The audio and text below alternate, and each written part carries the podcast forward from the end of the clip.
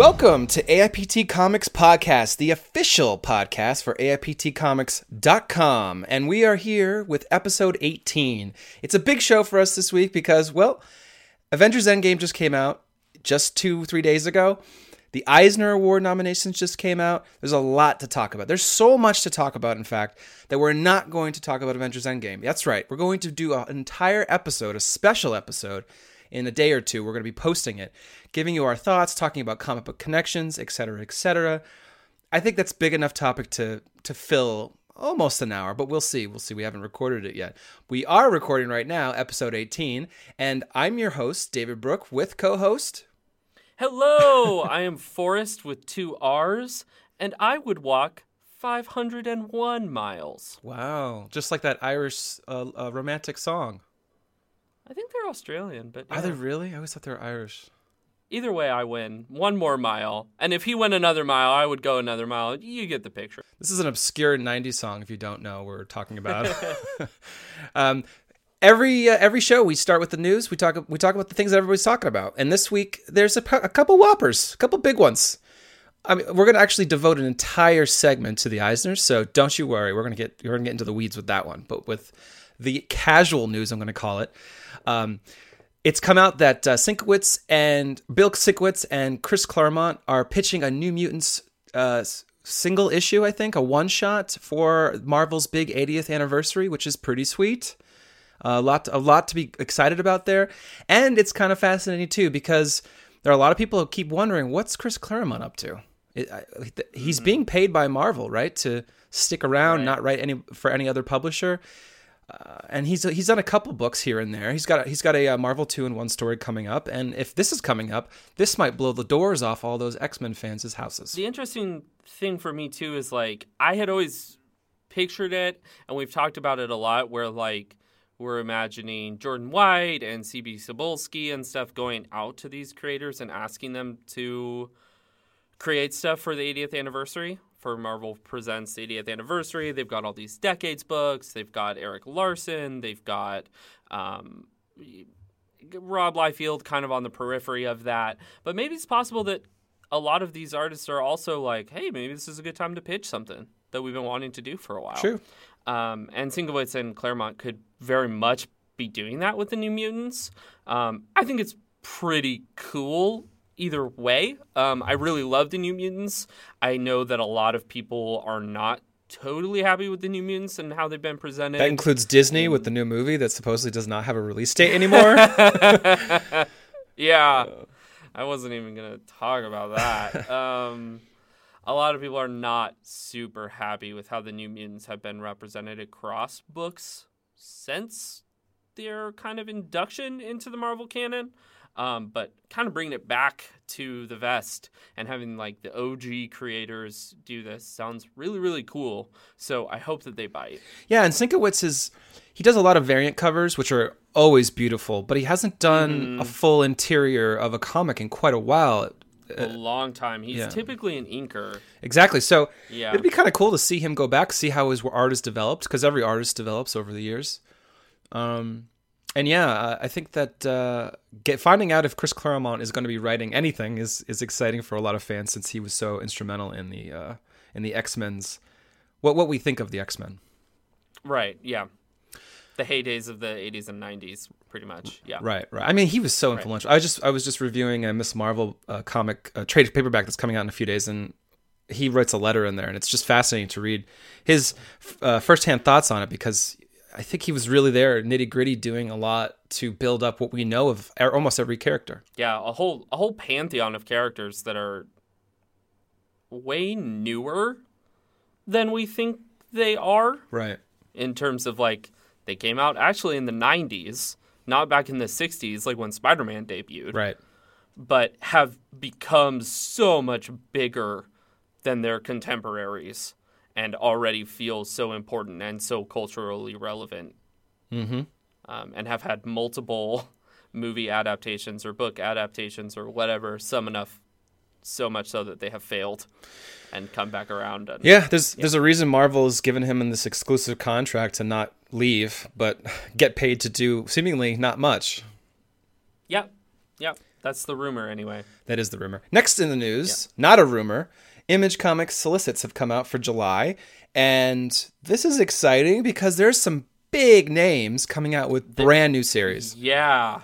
Whoa. And not to spoil anything when we're going to talk about the Eisners, but Image Comics is very good at coming up with new series. so Yeah. the the books that we that they've revealed in these solicitations may be on the Eisner list next year. Chances are probably high. At least one of them will be. Yes, I think so. Uh, at the top of the list is Sea of Stars, number one, by Jason Aaron Dennis Hallum, or Dennis Hopeless Hallum, as he used to be known as. And the artist is Stephen Green. Cool, cool, cool. Mike Mignola is doing one of the covers for this. This is a pretty sweet series. yeah, no, it sounds awesome. It's about um, like a space version of an ice road trucker, like a shipment company. Right. Um, and this guy's like, well, my job's boring as fuck, so I'm going to bring my son along on a job. And what they're calling a space leviathan bites the truck in half. Yeah. and um, like the worst possible time for um, Father Father's Day or bring your kid to work day or whatever, and uh, he ends up having to get his son back from the depths of space. Um, who is getting help from a talking space monkey? I mean, So- how do you beat that? Yeah, right. Um, I think both Dennis and Jason are really good at authentic, character-driven action and drama and humor. Um, Southern Bastards is amazing. I love um, Vader Dark Visions, although I know that recent issue has a little bit of controversy around it. Um, I also loved Avengers Arena. Yep. So I think it, it looks awesome. Dennis's work on uh, Spider Woman was fantastic, too. True. Yes. Um, I don't know how Jason Aaron has any time to write anything because he's doing uh, War of the Realms right now, and I guess it's ending when this. I mean, comics take months to t- to sometimes create, so I suppose that makes sense. Yeah. Uh, other series coming out, one by uh, Cullen Bunn and Kyle Strahm. Again, two writers on a new, brand new book, and it's called Unearth Number One. The artist is Baldemar Rivas, and this one is about a flesh warping disease that ravages a remote village in Mexico. A scientific task force travels to the inhospitable area to investigate the contamination. So obviously, this is a horror story, and we know Cullen Bunn's some of his best work is horror. I I tend to think so. Yeah, very much horror that is not the big two is the Cullen Bunn that I like the most. Artist, what has the artist done? He's a rising star, so he hasn't done much, They- which is cool. yeah. That's always exciting. Um, Kyle Strahm has worked worked on Spread though, which was a fantastic kind of like the Thing comic. Yep. Um, yeah. yeah, I was really into that for a little while, but then I started. I don't know. It's, I don't want to diss it. Got a little convoluted for me. It it did, but um, I thought the art was fantastic. Um, Bloody good. yeah. Bloody good. yeah.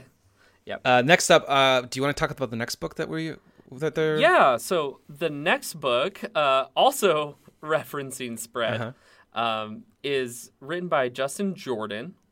Um, it's called Reaver Number One, or not Number One. it's called Reaver Number one. Um, the first issue of which is coming out in July.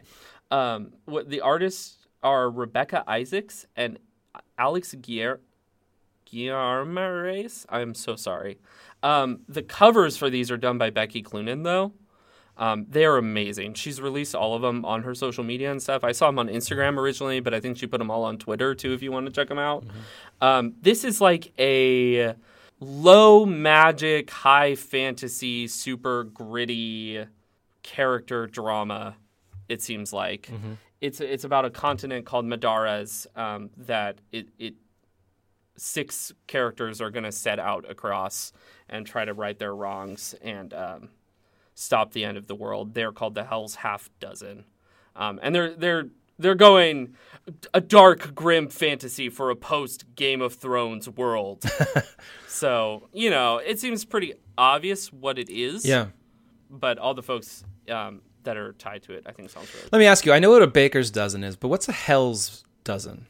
Half dozen. What is that? Is that six as well, Um, or is that nine, or is it six six six? I don't know.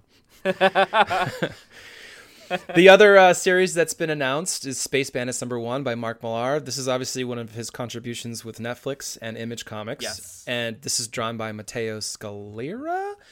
And this is the book I believe that had a bit of uh, drama that we talked about last week, isn't it? Yeah, the one that um, is pretty similar to Oh Shit, It's Kim and Kim Yep. by Megs Visaggio. Yep. Yes, um, this is the one. So uh, we already kind of talked about that last week, but again, this is part of the Millar Millar universe. What does he call it? Millarverse? What does he call it? M- Millar World, I think. yeah. Yeah, it's just one of the other. I don't think they're all in the same like universe per se, but it's all curated by him. Obviously, he's the head of that. Um, a couple other things that are kind of cool coming out. Um, obviously, Paper Girls is continuing by Brian K. Vaughan with Cliff Chiang. Postal Deliverance number one, which I know there's a lot of Postal fans out there, especially at AIPT. Uh, this is written by Bryan Hill with Matt Hawkins. This is obviously part of like the Top Cow part, the arm of Image Comics, I'd call it, I suppose. But it's cool to see that series continuing on. And that's it for single issues. There's a bunch of uh, trade paperbacks, but I, I recommend going and check out those solicitations. There's some pretty cool stuff coming. Yeah, absolutely. Um, including Bad Weekend, the hardcover of Bad Weekend by Ed Brubaker with artist Sean Phillips and Jacob Phillips, um, which we'll get around to for the Eisners. Spoilers. some uh, some great news for the comic industry because I know we talk about this all the time. Is how and actually I think the last time we talked about comic sales, I said, "Why is it every time we talk about comic sales, it's bad?" Yeah, but True. their March uh, numbers have come in and it's quite good. It's a great sign. Everything's up what eight percent or something like that. yes. Uh, books like Detective Comics number 1000 were a huge reason why.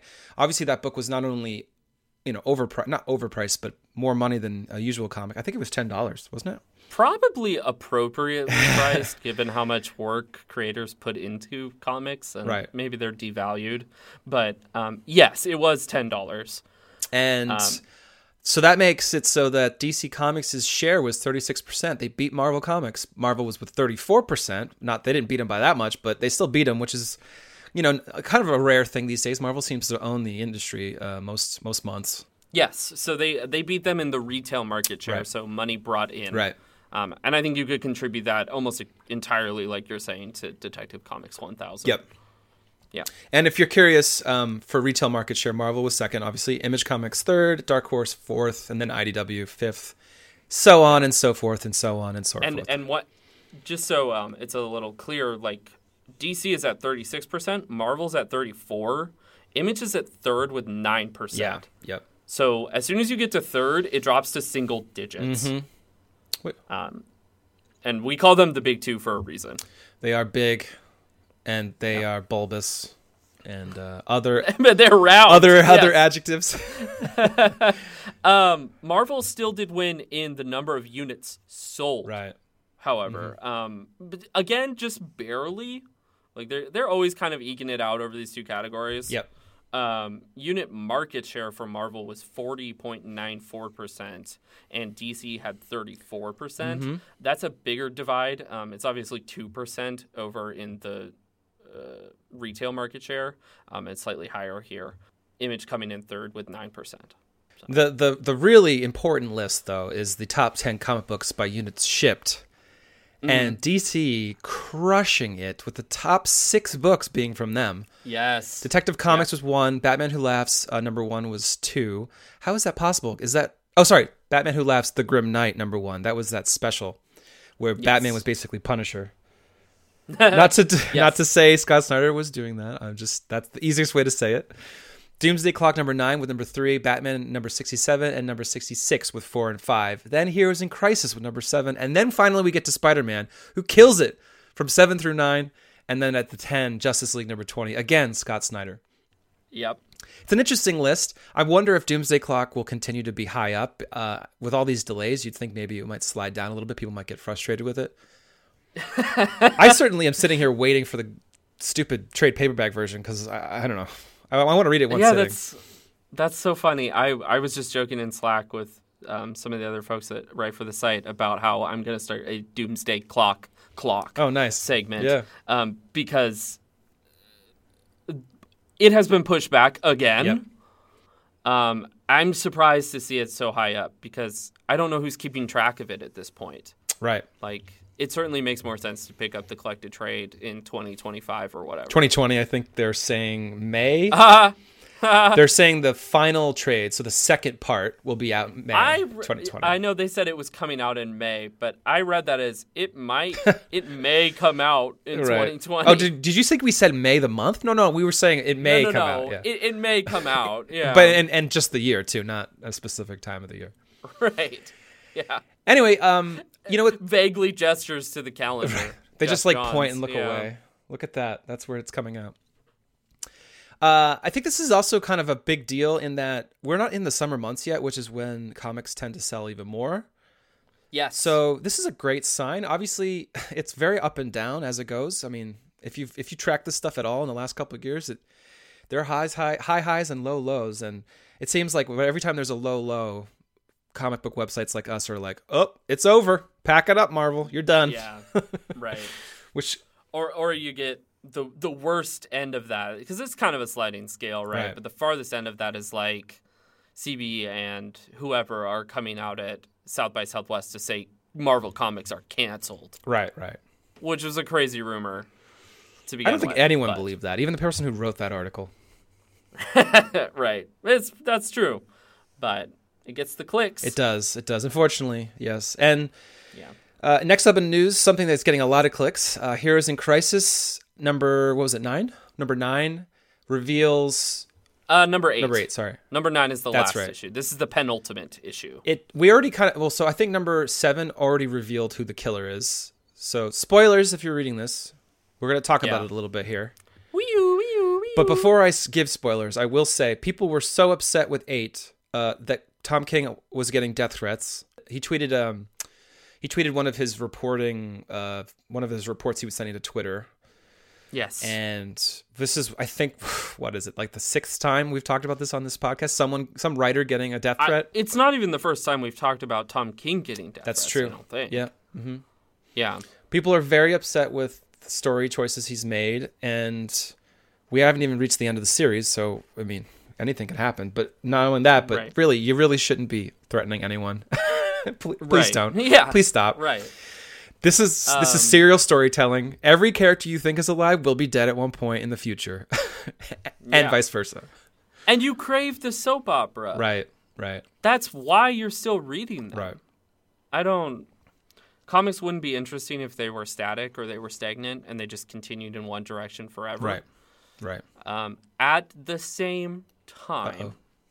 I do think that the response to this issue, outside of the extremist, I'm going to kill Tom King death threats and stuff, which sparked a good conversation between creators on Twitter. Did it? Um, some good support group type stuff I saw. Mm-hmm. Um, I do think that the response to this is warranted. Not the death threats, but frustra- No. frustration. No, no, no, no, no. The Annoyance, frustration. et cetera, et cetera. um, I have watched the um, general, like the Metacritic score for this on Comic Book Roundup drop every day since it's been out. Mm-hmm. Yeah.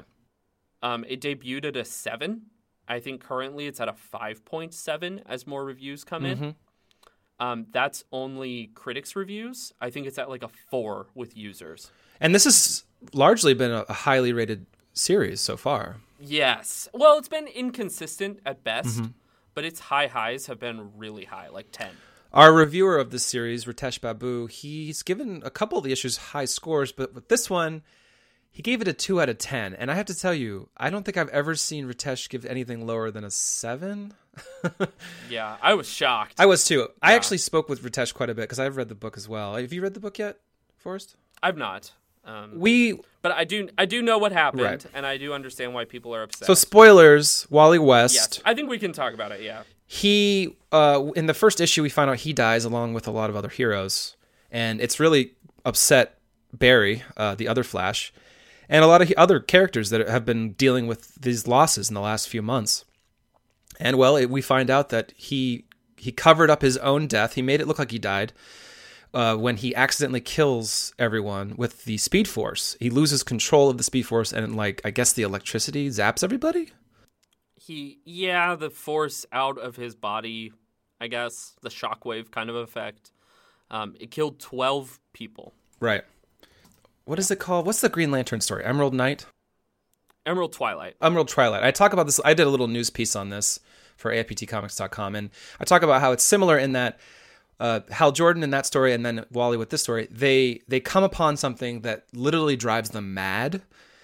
Uh, and in Wally's case, it was for a moment. In Hal's, it was obviously it changed him for quite a long time. But in both cases, they commit all these murders uh, in in a moment. Uh, not that they're like supervillains forever or anything. It's just like they couldn't take something. And in Wally's case, it was a total accident. He's he's like somehow tapped into the sanctuary computer system, and after seeing all of these um, diary entries and uh, seeing all this information, it makes him lose lose it because I don't know. I guess he loses faith maybe in in humanity and doing good. I, I'm not sure exactly, but then he strikes out. But the part of it that really I think is troublesome isn't the accident, but what he did after.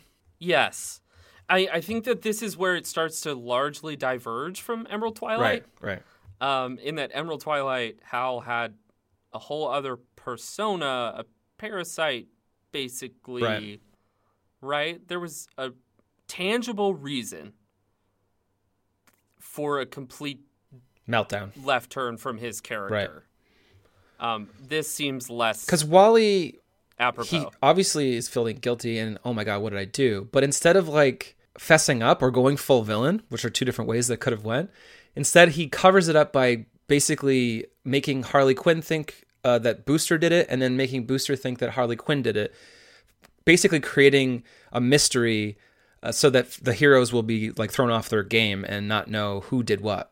The story also uses time travel. Wally goes into the future, plucks himself out of the future, puts his dead body, kills himself, puts his dead body in the past, uh, which is another, you know, that's just throwing a bucket of bolts into a plot. Like time travel usually is already kind of creating some cheap, cheap twists and turns, but this, I don't know, it's too much. It's a lot. It's a lot. it's a lot. Um, and I think there's a conversation to be had about when people call things problematic. I think that sometimes I have seen on Twitter, in particular, um, other social media, though, problematic, which has a very discrete, finite definition, oftentimes gets used for narrative decision I don't like.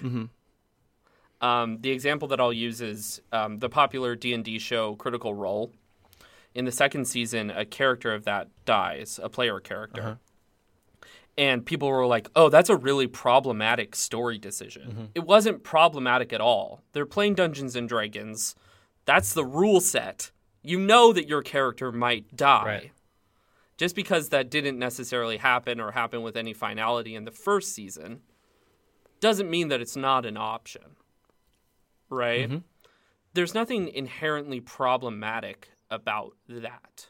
However, in terms of Heroes in Crisis, where the focus as of now has become on has become about Wally and about how Wally feels like a victim and like, oh, isn't it kind of relatable that he's covered this up? Mm-hmm. And stuff, or like, wouldn't you do the same? Rather than putting the spotlight on his victims, his actual victims Right.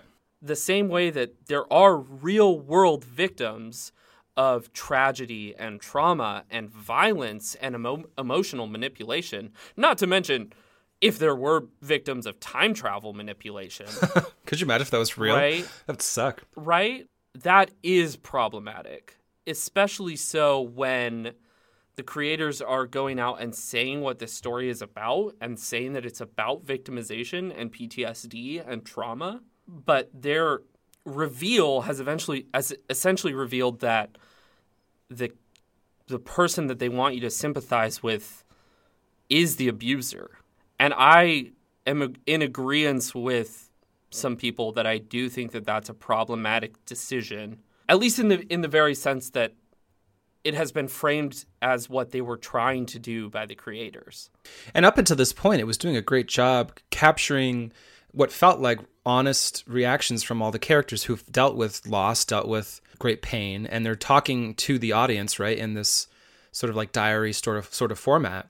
And then it mm-hmm. the the series seems to just throw this entirely huge twist that was not built up at all, right, in our face, kind of like just derailing everything that it built up before. Not to mention there was this great mystery, like, oh, who did it? Who did it? And then you find out that you there was never a chance to figure out who did it because it was all this time travel Right. baloney Yeah. twist. I don't know. It's weird. Yeah. It's very unsatisfying, and I hope he can turn it around in nine, but I don't know if he can turn around in nine, the next issue, the final issue.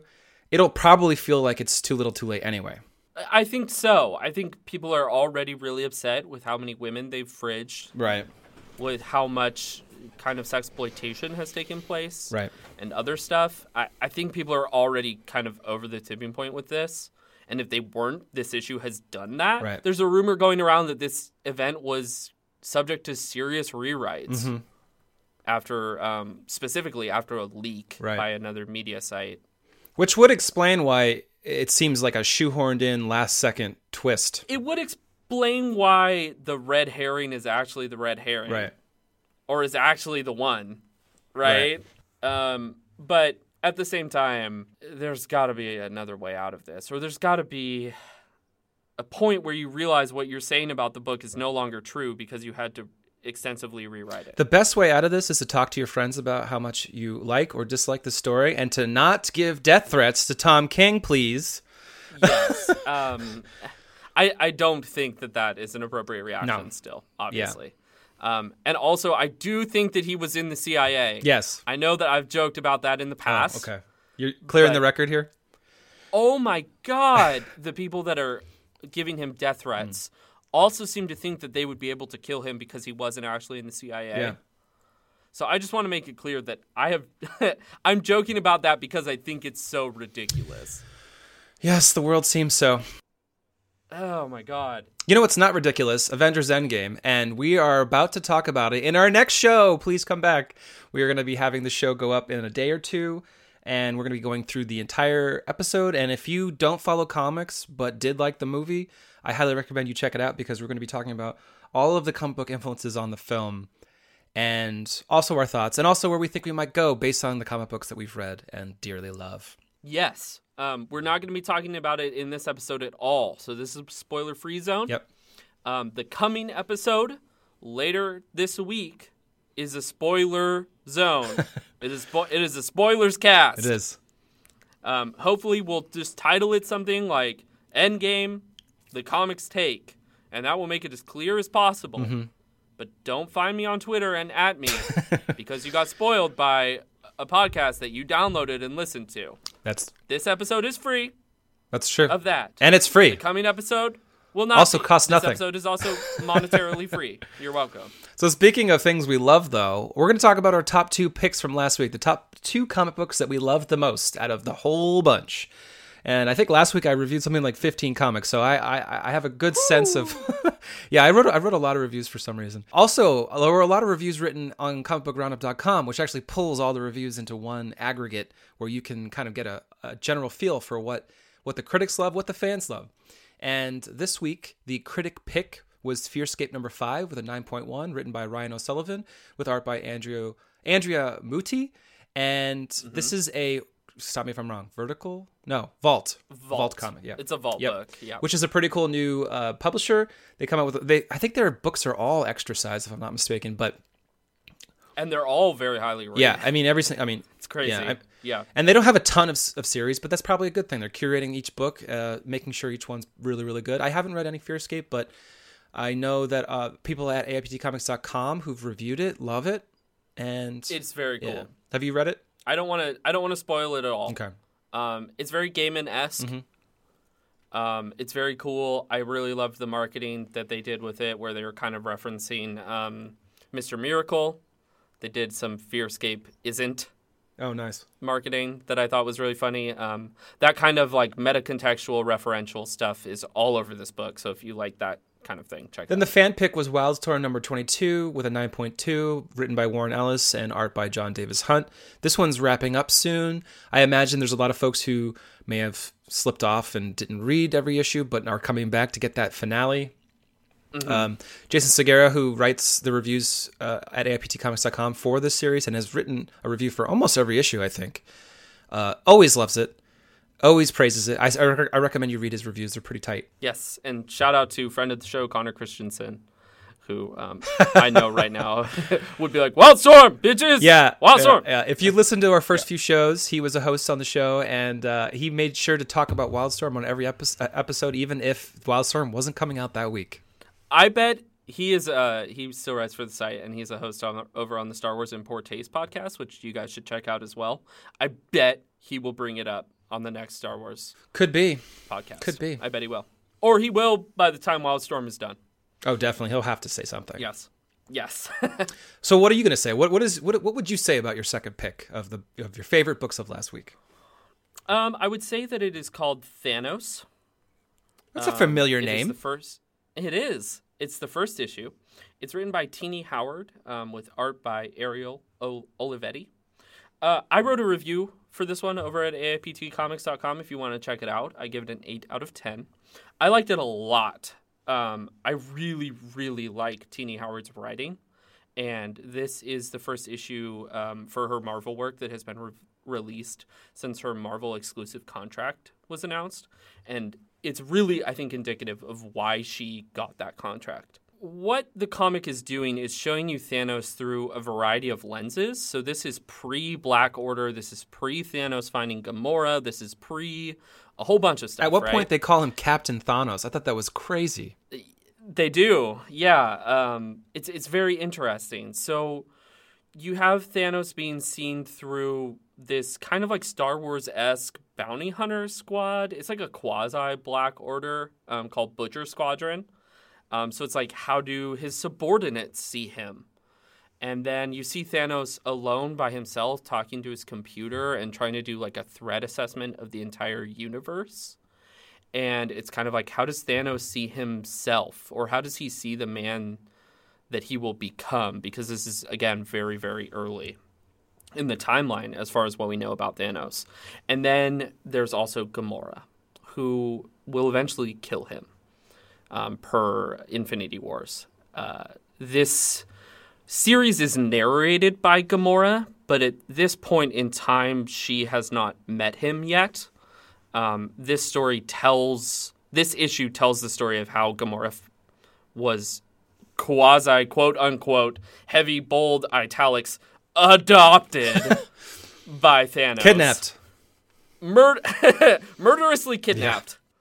Um, but it's kind of like how do all of these people that are immensely important to Thanos, including himself, see him and the man that he will become, or the man that he thinks he will become? And how does the universe and everyone around him react to him? Douchebag. Yeah, I mean, kind of. The cliffhanger is pretty sweet in this. I thought it was fantastic. Should we spoil it? I don't think we should. really well done. I don't know. I don't think we should. Let's just say Um, that this is not the movie Thanos, right? Because he's still trying to appease death. death. Yes. Um, and I also like that Tini is very, very good at referencing the kind of externally referencing the things that characters are going through internally. And so at the very beginning of this book, they start with Thanos being on his ship, Sanctuary Zero, and they reference that the ship is being just kind of built outwards and that hallways just kind of end nowhere or that doors go to nowhere or that stairs just kind of go upwards for no It's reason. like a haunted house. Yeah, it reminds me very much of the Winchester Mystery Mansion Yep. or um, House of Leaves, which has a similar effect, the novel. Um, and it also kind of externalizes the madness and the turmoil that Thanos is going through, despite the fact that he seems very reserved. And I like that a lot. Uh, Ariel Olivetti and the colorist, whose name I can't recall right now, I'm sorry, um, do a great job with kind of giving this a vintage pastiche. I love that double page spread where you see Thanos like walking from left to right. That was yes, pretty cool. um, and I have that in the review as well. They do a pretty good job of making this feel like it is the chronological beginning of Thanos' story. I'm curious to see if over the next six, five issues, because this is a six issue miniseries, if they will um, kind of like ramp up or change the art for each issue. I think that that would be really cool, but it's hard to tell right now. Yeah, I read it too. I liked it. Yeah. Another science fiction book that uh, I liked, which is my second pick, uh, not very similar to Thanos, is uh, Rick and Morty number 49 from Oni Press. This one is written by Kyle Starks with art by Mark Ellerby, and the backup is written by Karla Pacheco and art by Ian McGinty. And this is the penultimate issue to their big, big, big 50th issue, which is going to be exercised. Uh, I'm actually going to I'm actually interviewing Mark Ellerby about that issue, and we'll have that up on the site in a few weeks, uh, a little bit closer to when number 50 comes out. But number 49 is quite cool because, like with every issue of Rick and Morty, there's a main story, and Starks' story is uh, Groundhog Day, but with Rick and Morty. so it's it's it's funny. I mean, obviously this is a funny uh, comic, and I think one reason why people like the show and why this this comic is also good is that it mixes in clever science fiction ideas, usually one-off stories. So uh, the writers can kind of get creative and get kind of kooky with their stories because you know obviously it's a very episodic series. So if Rick kills Morty in one issue, it doesn't matter. He's back next issue. And mm-hmm. the coolest thing about this is I don't want to spoil it too much, but Rick basically figures out that he's in a he actually says he's in a Groundhog Day situation. And he lives his best life about a bazillion times. But then grows so tired of living like where he could do whatever he wants every day. He gets so sick of it that he wants to kill himself. So he gets he gets himself out of that situation. It's it's a clever clever take on Groundhog Day, but with Rick and Morty.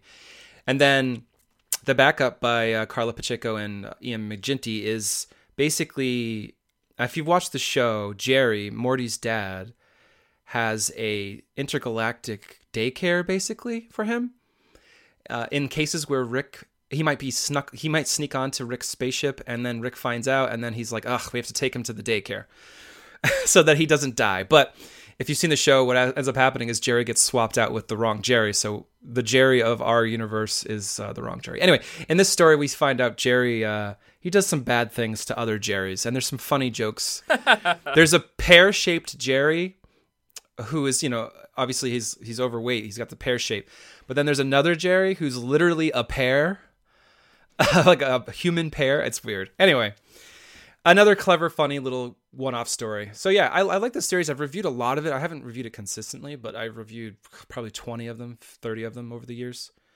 And I highly recommend you check it out, especially since the show's not on. And if you are digging Rick and Morty, this is a great way yeah. to get a taste of it. Yeah, I think that they do a very good job of being consistent across across the media with the brand. Yeah, for sure. It feels like Rick and Morty. And you know, yeah. a lot of these, there's a lot of, I mean, there's been a lot of attempts at comedy comics like The Simpsons, um, or Ren and Stimpy, or Rocko's Modern Life, and I feel like this one is the most consistently good in comparison. Sure. Yeah. I know there's a series that you like for your number one pick that's been consistently good. It has been. Um, before I get to that, though, I do want to give a quick shout out to um, Corey Sashray who found me on Twitter last week and um, said that he listened to our previous episode where I talked about how um, excited I was for, I think, Little Bird, uh-huh. um, which we talked about being one of the highest reviewed books of last week. And he said, um, just wanted to give you a heads up. You mentioned waiting for the trade for Little Bird. Yeah. As of now, there are no plans to put out a trade, only single issues like Brian K. Vaughan's Barrier. Huh. Um, I had mentioned that I was going to make a blood pact with this podcast and pick up the Little Bird trade because I love Ian Bertram, mm-hmm. who's the artist on Little Bird. Um, thank you very much for finding me, Corey. I guess I'll pick up the single issues. There you go. Only way. Or everyone else go out and pick up the single issues so I can get the trade. There you go. Then they'll have to put it out. Is that, is that, that work? Maybe. Does that track? Could be. um, regardless, uh, my favorite issue of the week was Coda number 11, written by Si Spurrier with art by Matías Bergara. I have said this about Venom in the past. I've said this about, I think, a couple of other books, uh, Conan also. I have a hard time imagining a week where Coda comes out and it's not on my list. Um, it is also an Eisner Award nominated book for Matías Bergara's art. This issue is very indicative as to why. Um, this is the penultimate issue, so it's a 12 issue maxi series. Um, this is the second to last issue. And it's really kind of become this fantastic thing about what does it mean to be a hero, but not in the traditional sense where I like stories. I like superhero stories. I like Captain America. I like the X Men. I like all that stuff. I'm obviously a Marvel boy. Spider Man is my so close to my heart. Um, but at the same time, I find that that stuff can be kind of like a revolving door where they get set up to fail and then they succeed through preservation or the answer was that they had friends the whole time. You know, um, this book does a very, very good job of saying you need to look within yourself and rectify your problems because the world does not care. There's no one out there waiting for you to be a good person. There is no hurdle you need to cross, no doors that will magically open for you. You need to be a good person because you want to. And I it's so so rare, I think, that comics touch on what I find is like a much more accurate and authentic representation of the human experience where people try to better themselves just because they want to. But that is what the main character Hum is going through right now, where all of the rest of the world is kind of crumbling around him. They're in a post post apocalyptic situation where they're on the cusp of apocalypse again, as who has been revealed to be the main villain. I don't really want to spoil it. There are so many twists and turns in this book, but they're so well executed. Um, is on the precipice of sending them into another apocalypse. Bummer. Yeah, there's kind of these two big armies that are coming to a head and stuff, but neither of them really seems to care about what will happen to their armies or what will happen to the world or what will happen to their people or anything like that. And I think Si has done a really good job of recognizing that the world and that the universe is largely dispassionate. Shout out to Thanos. but that people don't have to be. Oftentimes, fantasy books are like always about how passionate everyone is and how passionate the world is.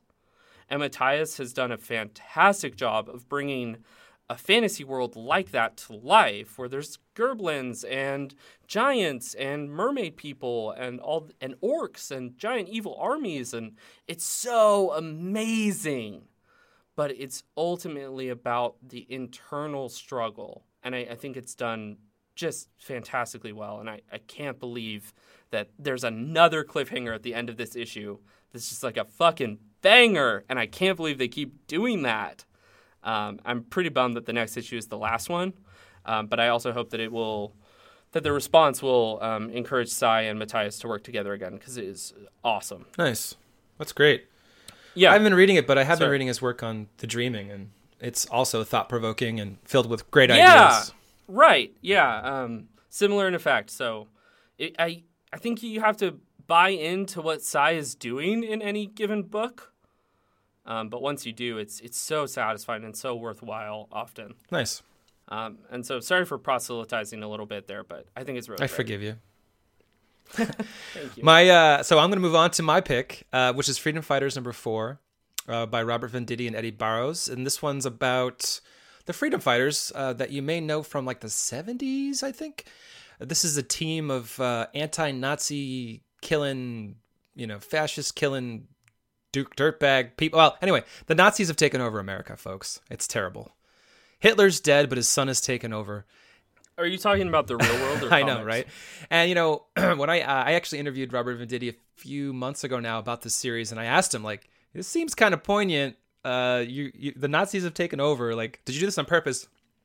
And he kind of dodged the question and was like, "No, no, no, no, no. It's just, it's just, uh, it's just good drama." And he, it's just what if. He's picking up the story that's been told two or three times now. I think it originally started in the 40s. This this series. This one's kind of interesting because it's a more modern world. Obviously, there are new modern heroes that are fighting against the. They call them Ratsies in some of these uh, panels, and there's a guy named um, shoot, what's his name? Uncle Sam. Uncle Sam, who's been long dead since the Nazis took over, because he's basically powered up by people's um, patriotism and patriotism is dead because, well, the Nazis won.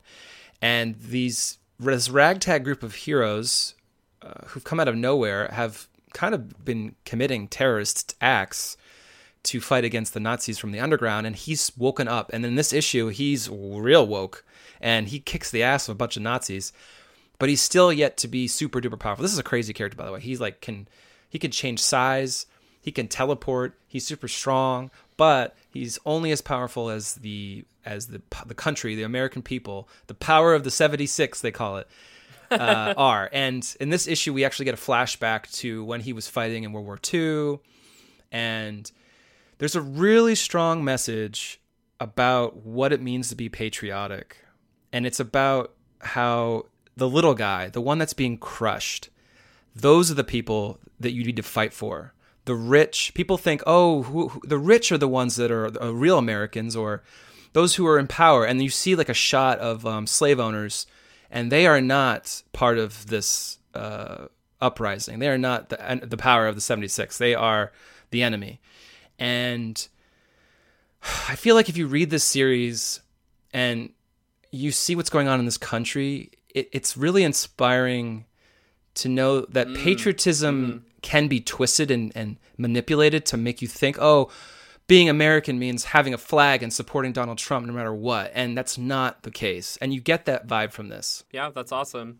Yeah, it's inspiring to read, and especially in a world like what we're living in right now. On top of that, Eddie Barrows is doing an amazing job. There's some really cool um, layout designs he's done where like there are panels like in the silhouette of a building and then behind the building is like the first panel you're supposed to read so this ship is coming. I don't know there's some cool creative things. I talk about it in my review at aiptcomics.com he he just it's crazy. Like every other page there's something like whoa like that is a beautiful mm-hmm. page. Mm-hmm. and it's very dark. It's a dark story but it's it's so it's very dramatic overly dramatic and i don't know it's it's it's it's a great series so far and i think it's going to be collected when it's collected it's going to be on veterans day i think around then. Oh, cool. So yeah, cool, cool, it's cool. well timed. Yeah.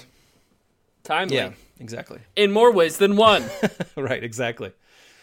You know what else is well timed? Our thoughts on the Eisner nominations.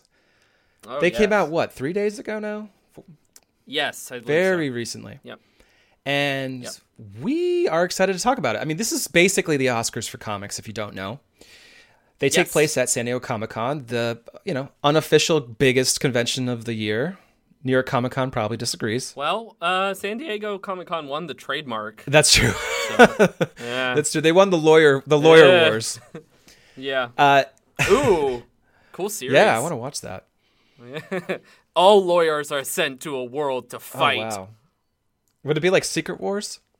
Yes, that's what. There's a scene where a lawyer's like, "Ah, just a bunch of different. My suit is all teared," and they're like, "Oh, go over like, in that room. There's a there's a lawyer uh, costume machine." he comes out dressed as a judge. yeah, he's all in black. You're right. Yeah, yeah. His gavel can turn into weapons. These are uh, so everything that was nominated uh, came out between January 1 and December 31st of 2018. There's definitely yes. a couple things on here you were like, "Wait a minute, didn't that come out like 2 years ago?" Yeah. You might think that. I, yes. but it's hard to check right that. it's it's easy to forget like if something came out january 1 like that's like an age ago. Yeah and the comics timeline is so short a lot of things come out weekly right. or bi-weekly. Yeah. Uh, there's 31 categories 170 print and online titles and 51 publishers nominated. That's a lot. That's not i didn't even know there were that many publishers to be honest. Yeah i well they, they've nominated a lot of regional things. Mm-hmm. Um, so like Ohio State University Press has three nominations. Um, there's a regional one called um, the Columbus Scribbler, which is I think a regional Columbus, Ohio regional um, like comics sounds like a supervillain press.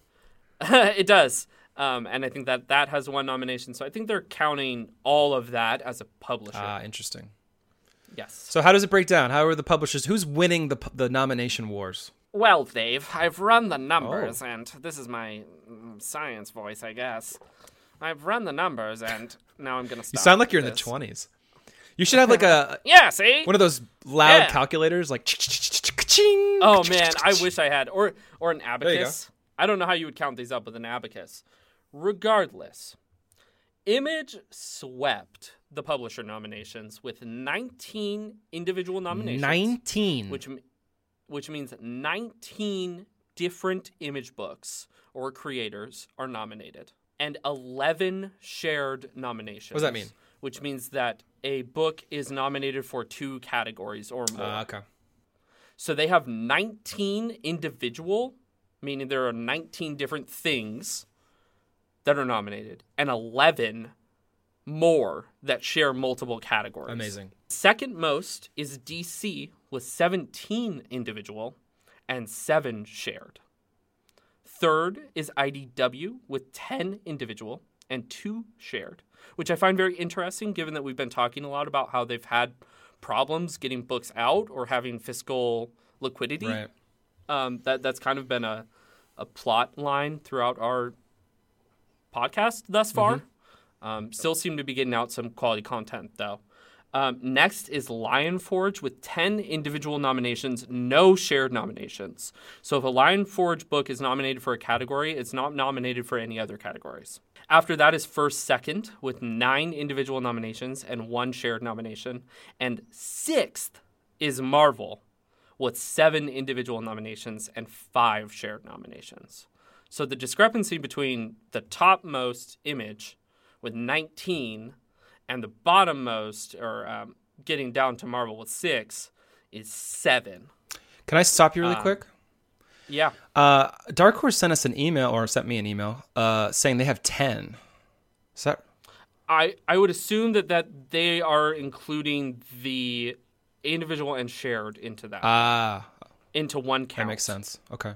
Yeah, because um, what I did was I collected all the way down through Marvel, and Dark Horse would be after that. Gotcha. Which means they're not in the individual nominations. Gotcha. Breaking down the series, um, and what I'm going to do here is we're going to read the all of the series nominations, and then we'll kind of discuss creators as well. I've got some interesting notes, um, most nominated series and stuff like that. Um, but I think it's the series are the things that people really glom onto. It's like best best so film. th- Right, more so than the individual creators. Um, so, best continuing series nominations are Batman from DC, Black Hammer from Dark Horse, Gasolina from Skybound and Image, Giant Days from Boom. I actually think that that's on the Boom imprint Boombox. Mm-hmm. Um, Immortal Hulk from Marvel, and Runaways from Marvel. Are there any standouts there for you? well, I really really love Immortal Hulk. I've Mm-hmm. the horror angle is nailed. I mean, when we had Scott Snyder on the show, he even mentioned like he wants to do a horror Hulk, but he knows Al Ewing's already done an amazing job. yeah. yeah. And Runaways Um, is such a good book too. It is fantastic. I think that the standout here for me is Black Hammer. Mm-hmm. Um, Jeff Lemire is one of the most nominated creators this year. Um, and so I kind of feel like if he doesn't win a creator category, he's going to win the series category. This is an interesting series too because it's getting turned into a TV show, if I'm not mistaken. Yeah, hmm that's that's true. Um, and this is Black Hammer colon Age of Doom, I believe. So there's a lot of tie-ins for Black Hammer that are nominated. Yeah. Um, I'm not sure how they broke up those. Because it's like sometimes it just says Black Hammer and sometimes it says the tie-in.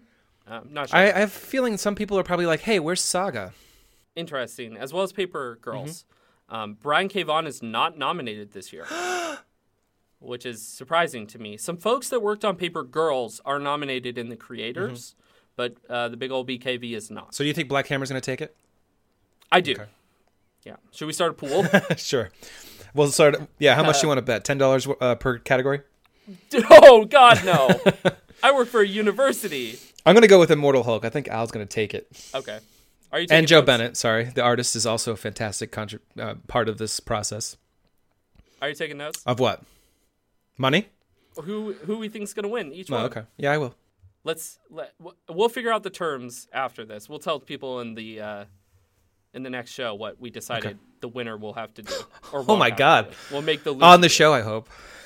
yes. I have to do the whole show through a kazoo. Oh God. Best limited series. So this is a series that started and ended, or um, was always meant to be that way. It wasn't canceled. Um, so a maxi series or mini series essentially.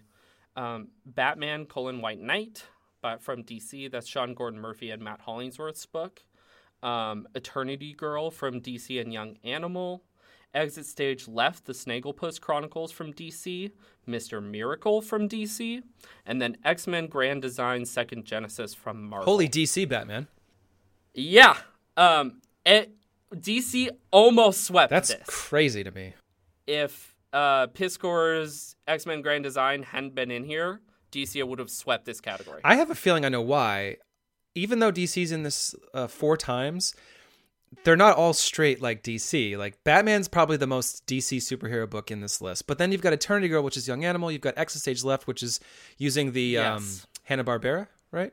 Characters. Yes. And then mm-hmm. obviously Mr. Miracle is a little bit different than the usual. Mm-hmm. So I I would say what is indi- what this is indicative of, of is that DC is very good at what I want to call patron art. Mm-hmm. Meaning that someone comes to DC with a very specific, very finite pitch. I have a 12 issue series that I want to write, right? I'm not pitching a continuing series. I'm not pitching a tie in book. I'm not pitching an event, anything like that. And it is in an alternate universe, Batman White Knight. yeah, DC says, okay, we're going to put it all in a trade.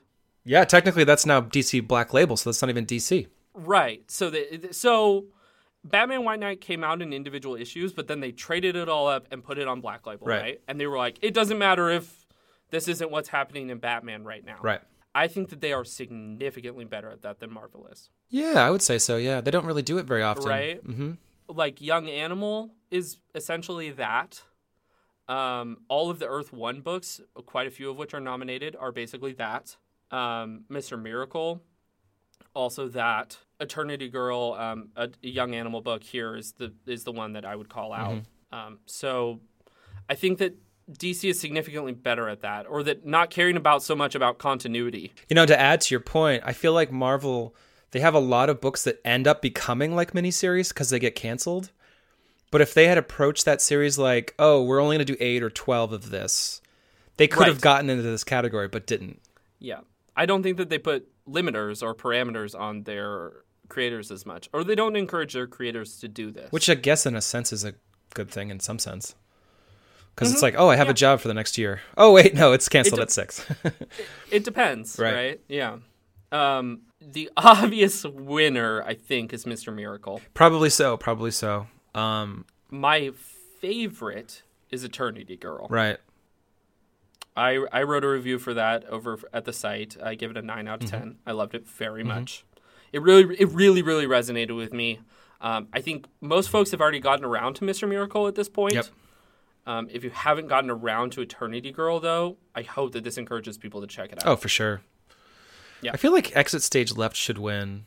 Uh, Mark Russell, yeah, he did a lot of those Hanna Barbera DC mashups. and there's so so many of them were really good. Um, his Yeah. ability to write a comic that has deep meaning to our society, even if there's a freaking talking dog in it, or in this case, a talking puma, uh, can be so meaningful. And that's I think that's one of the best ways to affect change with storytelling. yeah, I agree. I think X Men Grand Design's a great idea, uh, but it's not necessarily the greatest one on this list. If you catch my, I don't If you catch so. my drift.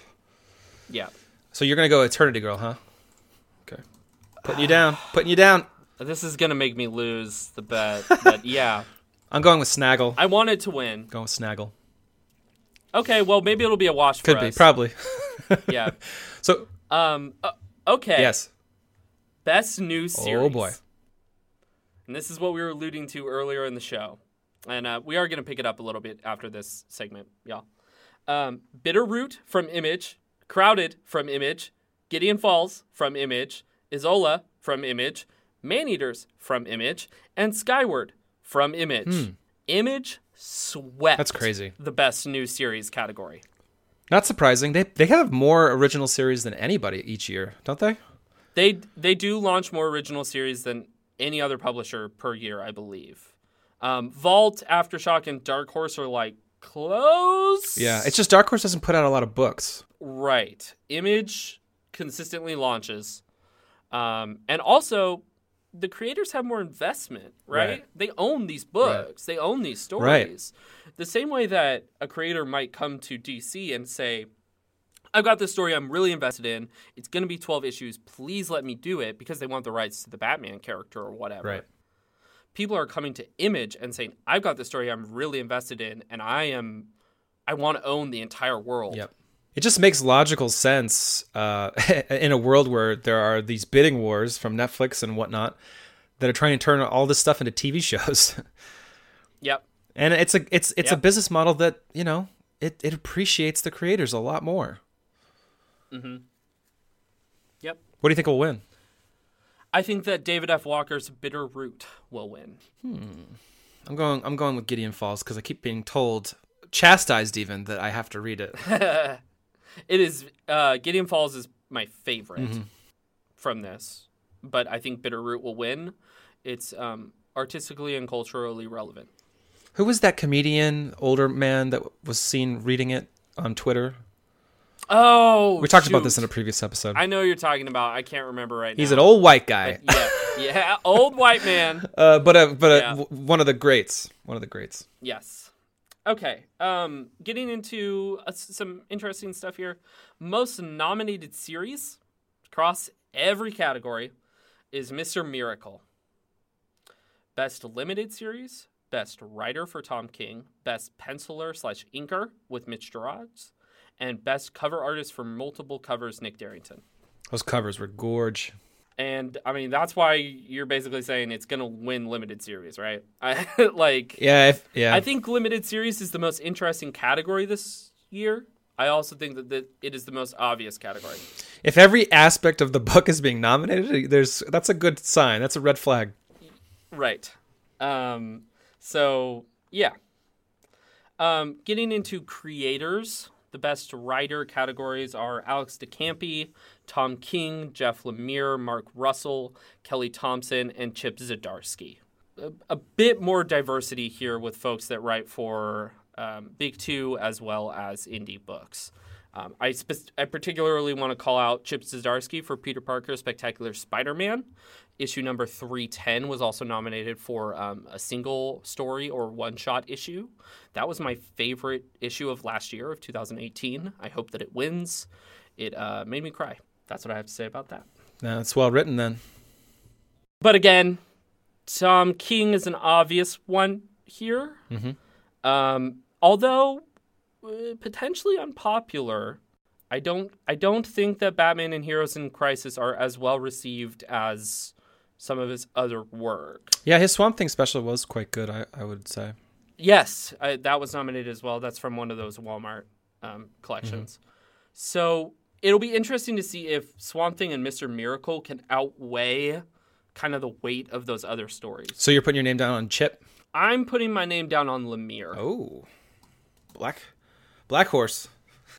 Yeah, I, I think Black Hammer probably won't sweep sweep series due to Mister Miracle being around, um, but it, it it will get creator. So much like every award show, people des- should win deservedly and don't, and then two or three la- years later they're nominated, like Denzel was, and then they win it, right? so I have a feeling Tom is Tom King, even though he is prob he's very much worthy to win, is probably not because someone's going to go. he just he just he just he just won. Does he does he get it again? Yeah. So I put my name down on Chip. Um, and then kind of the other category I want to talk about in creators here is best penciler slash inker, what we would consider the traditional comic book art. Um, I don't want to say it's the only comic book art or the right comic book art. Uh, Matías Bergara for Coda. Fuck yeah. Check out my Twitter for a uh, shit post that I made about how much I love Coda. Uh, Mitch Gerads for Mr. Miracle, Karl Kerschl for Isola, Sonny Liew for Eternity Girl. Sonny Liew is a three-time Eisner Award-winning artist. Damn, racking them up. Uh, Sean Phillips for Kill or Be Killed. My heroes have always been junkies. Um, that Ed Brubaker series that I mentioned earlier as well. And then uh, Yannick Paquette for Wonder Woman Earth 1, which, again, similar to that Patreon model that DC has. Where's your name going? Where I'm going to put it on Mitch Gerads. Oh, that was. I'm Yeah. gonna do it too. I'm doing that as well. Yeah. All right. Well, that's a even keel. I don't. I don't want to trash the book because I did like it, but I didn't love it. But I will say the art I did love. Yes, it's fantastic. There's a lot going on, and there's a lot of art that really, really tells the character's story externally really well. Mm-hmm. I feel like so I Gerard's think that's or great. Gerard's, Gerard's, Gerard's. Watching him evolve has been quite something. I mean, he's he was in our best cover of the week twice now in the last three weeks. His art has just gotten more and more interesting and more and more creative. I feel like because he's mixing Mm-hmm. in like media, he's doing a lot of different things. It's really cool. Yes. Um, speaking of mixing in media, there is a Best Painter Multimedia Artist category. Um, not gonna get into the weeds with the next categories too much. All of these nominations are available on the SDCC site, or you can just look up Eisner 2010 nominations. But Best Painter Multimedia Artist, the uh, topmost nomination is Lee Bermejo for Batman Damned. Mm-hmm. I really hope that someone wins an Eisner for the Bat Dick. Yeah, yeah. Like really a lot. Brian Azzarello is not nominated for writing Batman. So if if Lee wins, do they put up the Bat Dick panel um, on this big screen when he runs up? I would assume that they would, Even though they did edit it Yeah. out. yeah, I would assume that I would assume that they put in the even more un. They put in uh, Lee's roughs Oh, there you go. of that. Yeah, He actually or the research he like did. he like penciled over like a porn star or something. I, I I would love like his Google searches: Bruce Wayne height, average height to dick size. Oh my size. God. Also, all He's a mathematician. This is my process. yeah. if a flagpole is planted in the ground and it casts a shadow, Oh yeah, there you go. um, okay, so creator wise, um, again, there are a lot of other categories. You can go check those out on the site. We have them up on AIPTcomics.com as well. Um, most nominations go to Tom King for Best Short Story, Best Continuing Series, Best Limited Series, Best Graphic Album Reprint. So that's for the hardcover collection of Vision, and Best Writer. That's five nominations. He's bound to win one. I absolutely. I think he's bound to win at least two. Mm. I would say best limited series is likely, Mm-hmm. and best short story is also likely. I would agree with that. Four nominations each for Alex de Campi and Jeff Lemire. Three creators have three nominations each, and then 12 creators have two nominations. Interesting. And then uh, a couple of other notes that I took 30 companies or individuals have only one nomination. Um, just to kind of illustrate the diversity that we're going here. Like they pick best web comic, they pick best comics publication, best shop, all sorts of stuff. Batman White Knight is nominated for limited series, but there is a writer and artist category, meaning the person wrote it and did the art. And Sean Gordon Murphy is not nominated for that category Interesting. which I thought was interesting. Um, given that someone or enough people nominated it for limited series, but not for the artistic effort, nor did they nominate him for writer. They, they like the package, Um, but not the pieces. right. Maybe they only liked Matt Hollingsworth. Maybe. Alex de Campi is the only Best Writer nominee nominated for something else. She did the lettering for both of the books that she is nominated for. And then every pencil, penciler and inker nominee is male. Mm-hmm.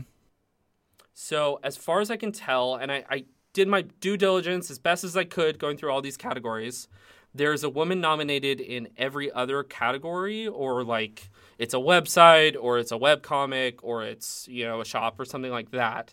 But every penciler and inker nominee is male. Probably a sign that, generally speaking, it's a male-dominated industry.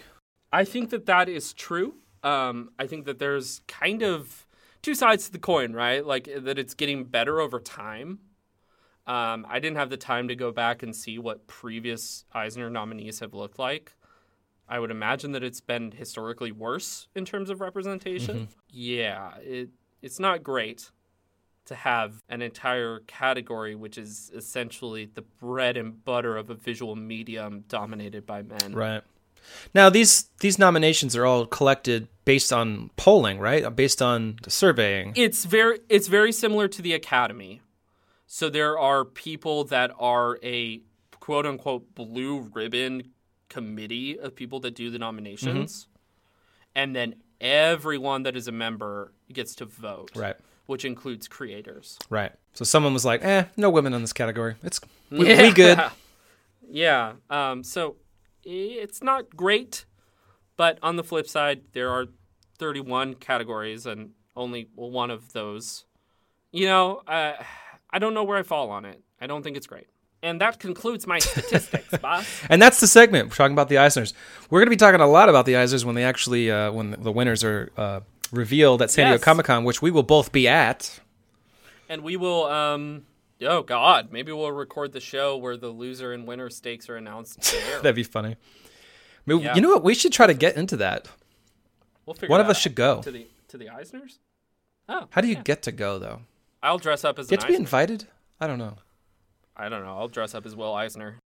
We're going to recommend two books that we hope do even better after we talk about them in our next segment called Top Books for Next The Week. AIPT bump. yeah, there you go. So someday we'll be so big that peop- creators will be handing us $50 bills and going, yo, put me on your show, dog. and we won't do And it. And we won't do it because we have too much unless integrity. We set up a pa- unless we set up a Patreon, in which case there will be a direct oh channel. oh my God, yes. peop- people can. There'll be a that. tier. You give us $5,000 and we will talk about your show every show for five shows. $1,000 a week. Yeah. yeah. Well, that's not happening. But what we are going to do is talk about our favorite books. I'm going to go first. I am really looking forward to Gogor number one by Ken Garing. This is from Image Comics. Ken Garing is a creator that's done uh, a book called Planetoid and uh, the sequel, Planetoid Praxis, in the last seven years. Actually, when I started AIPTcomics.com, uh, I was reviewing Planetoid, and it, that was like just coming out. So it feels feels like this is an important book for me because I've been reviewing Ken's work for seven years, and I've gotten an insider look at this book because I actually got to read it already and review it already. Uh, but I actually put it on my list before I read it, and I will say he's very, very good at capturing like a fantasy world and uh, and doing world building. Planetoid is very much this world you've never seen before, a rust-covered, a metallic, mm, like robotic planet, and in this it's kind of the opposite. It's green, lush, floating islands in in in, the atmosphere. And I actually interviewed him about this a couple weeks ago, and I think one of the inspirations he said was uh, like the Dark Crystal series stuff from um, Oh, yeah, and you get that because Yeah, there's yeah. a bunch of alien races that you don't even really you, they're kind of there, but you don't really get to know them quite yet. And it just feels like if um, Jim Henson was doing a comic, he would do that too. He would have these c- creative looking creatures uh, that we'll probably meet eventually, but not yet. Anyway, uh, I highly recommend it. Uh, I'm, gonna, I'm looking forward to seeing how people react to it because it's it's it's an original series and it's really cool world building. I think people are going to dig it. Yeah, that sounds awesome. What are you, what, I'll check what it are you out. looking too. forward to? I am looking forward to Beasts of Burden: The Presence of Others, number one. Um, similar to you, Beasts of Burden is a book that I have appreciated and loved for a very, very long time. Um, I think that the original, the first time that I ever read Beasts of Burden was the Beasts of Burden Animal Rites Trade, a hardcover which came out on June 30th, 2010, if my Google is correct. So nine years now since I read the first um, Beasts of Wow. Burden collection. Um, this one is written by Evan Dorkin, as he has written all of the Beasts of Burden books, and with art by Jill Thompson, who is the original artist for the Beasts of Burden series. Um, there's a, a tie-in series, um, a couple of tie-in series actually, with um, another artist, Benjamin Dewey. I love those as well. Um, Beasts of Burden is a really, really good, strange world where um, animals are magical and they speak and they um, perform rituals and they solve problems for other animals and stuff. But it's not like Redwall. Like they don't wear armor, they don't walk on their hind legs, they don't. It's not like animals are people. What if? It's like animals are animals, and there's a whole world of theirs that we don't see or don't understand and I love that a whole lot. Um, some of the dogs can like shoot fire out of their eyes. Whoop whoop. Um, there's all sorts of like crazy shit going Yeah. on. Evan Dorkin is primarily like a horror writer, so a lot of them get really gross and weird and like sacrificial and stuff. jeez. um, the cover for this one is like this is a two issue limited series, and the cover for this one is like half of a skull with animals in it, and then the other issue is the other half of the skull with animals in it. Um, but uh, no book has ever made me feel like I am looking into a world that exists. Right? Um, like the way that the animals talk and the magic that they do and all the slang that they use and everything like that, it feels like it already exists somewhere. It's not over explained. There's no like ramping up, no introductions too often. You can still glom onto it, you can still understand it, but you really do feel like you're listening in on a conversation. Um, and I, I really, really love when a world is that realized rather than seeing world be- building in media res or on paper or whatever. Um, and also, like, animals and stuff, crazy cats and dogs and magic and stuff like that. It's really cool. I love it. Nice. I need to check this out. So I, I'm I'm very much looking forward to it. Getting the original artist Jill Thompson back on it is exciting as well. Yes. Uh, my girlfriend Lisa, uh, she actually interviewed Jill at San Diego Comic Con a year or two ago. Oh, cool. Super Yeah. chill. She had a really funny backpack that was like a cute little animal backpack. Oh, that makes sense. Yeah, yeah. Well, that's sweet, guys. Check those books out. I swear to God, if you don't check those books out, when I come back next week, and I, I'm gonna I'm gonna check in with all of you who are listening. In our next segment, judging by the cover, Junior, this is where we get to talk about our favorite cover art. Uh, coming out next week, and this is uh, this is an ode to our lo- ongoing and long-going uh, series, judging by the cover, which is curated by Eric Klein and a staff member every week. And this week, Forrest, I believe you like a certain flaming character cover. I do. Um, I really like Cosmic Ghost Rider Destroys Marvel History number three with art by Gerardo Sandoval. Um, eh, couch this comment a little bit. I don't think that the writing on Cosmic Ghost Rider Destroys Marvel History is so good, but the art is cool. Hot take. Hot take. Um, the covers are fantastic, and they totally, totally, totally deliver on the promise of what the series is supposed to be about. There was the cool one with Spider Man. Um, this one is all about the Phoenix Force. So you've got um, Cosmic Ghost Rider front and center, and he's just kind of standing. He's got all this weight around him as flames rise up from his feet, stretching outward like phoenix wings away from him. And then you've got this ghoulish bird face burning upward with um, ashes and fire and sparks and all sorts of stuff rising up across the page and a complete void of blackness. It really um, continues on from the flames of his skull, which is also stretched in this garish smile. And then he's got the uh, Phoenix logo, this big fire bird logo emblazoned on his chest. Reminds me of when Cyclops and the X Men became uh, Phoenix. Yeah, it does. It does remind me of that. I wonder if they'll reference that as well, given that he's kind of probably going to be explaining the whole Phoenix Force Yeah. thing. Um, it's very painterly. If you look at it initially, you're like, oh wow, there's a lot of lines and stuff. But if you look at it closer, you can see like the lights from his gauntlets are flowing into it, but also like the chains from his back are. Um, so they've done a really good job of like uniting the Phoenix iconograph, I, blah, blah, the Phoenix icons as well as the um, Cosmic Ghost Rider icons. Um, it feels very like it's far out in space. It feels a little bit scary. It feels a little bit uncontrollable. Um, but mostly, it feels heavy metal as fuck. Yeah, the chains are almost like wings. It's pretty Yep. sweet.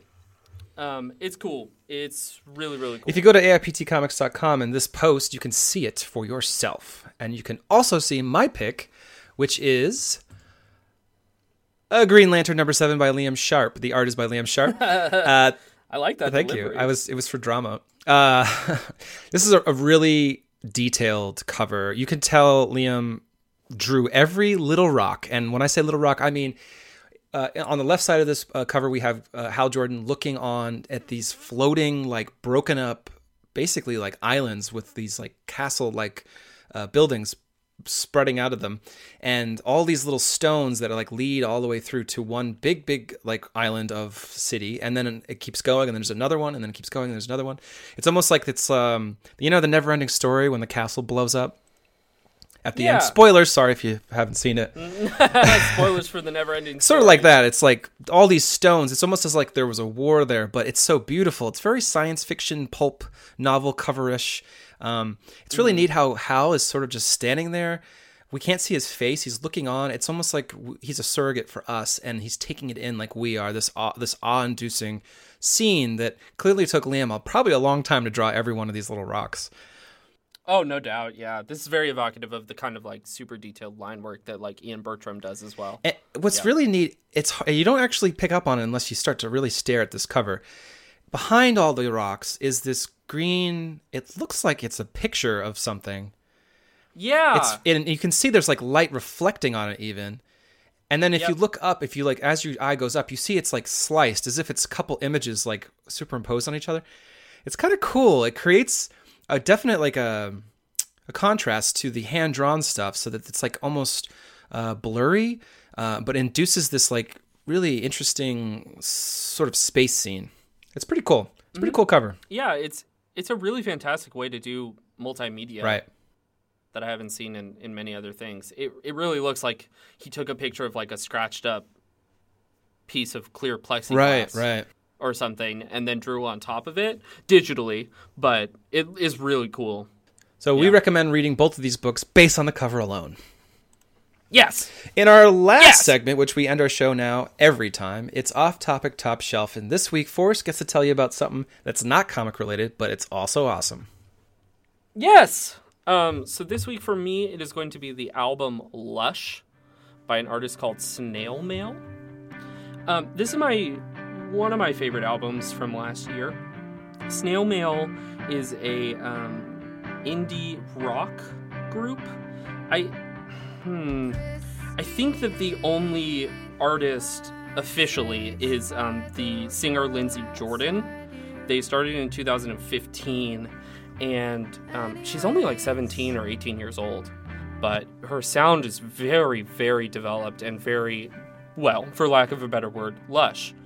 Um, it reminds me a lot of like shoegaze music. It reminds me a lot of like big echoey 90s type music um, but it's very personable her lyrics are really good and evocative um, it's the kind of stuff that makes like a a 26 year old man such as myself feel like a teenager, but not in like a, oh man, remember when I was really into the Hot Topic type way? More in the, the like, yeah, I haven't really thought about those feelings or those emotions in a long time. But man, a teenager is really so good at capturing them and writing them out effectively. Um, it's, it's really, it's really great.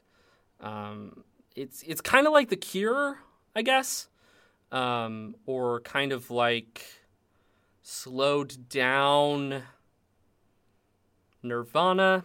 I don't know what I, I'm not entirely sure how I would categorize it, um, but I would definitely recommend that everyone check it out, especially given that it is one solo artist who is coming out in their teen years with something this realized is like unheard of. Um, so get on board now because she's gonna blow up if she hasn't already. I think she has. The last time you recommended a musician, uh, I ended up going to see them live a few days ago. Orville Peck was in town in Boston. And uh, Yeah. you weren't wrong. Yeah. um, so so this one is this she's she's fantastic. Actually, you know, I would say she reminds me a lot of Mitski, um, who got the number one Pitchfork album last year. So she reminds me a lot of Mitski. She reminds me a lot of like another artist called Soccer Mommy. Um, just kind of giving you references to see if you would like it, but it's it's really cool. It's really um, big and open, but emotionally vulnerable and quiet when it needs to be. It's it's great. You know who else is awesome? Tell me. Our listeners. I That's right. You guys listening right now who've made it this far, especially, you get extra bonus points because this was an extra long episode. Thank you so much for listening. Thank you so much for hearing our silly ideas and our silly uh, recommendations, which we don't find silly at all. We find them very serious. And we hope you keep listening. We hope you subscribe. That way you're you're you're tapped in there. You get it when it's when it comes up on Sundays and it automatically downloads to your phone. Like uh like the podcast on Apple if you can. And uh give us a review too if you feel like it. Yeah, please do. Um, I can't I can't say how much one review equates to me wanting to do like 20 more shows. right, right. For sure. So um, if, if you guys are loving the show and you, you want to share it or you want to subscribe or you want to find us on Twitter and reach out to us Yeah, totally. um, and say that you like it, please What's your do. Twitter handle, Forrest? Um, mine is Forrest F O R R E S T underscore T X T. And mine is no socialize. Yeah. Thank you so much for listening. Yeah. Thank you very much. Bye. Yeah.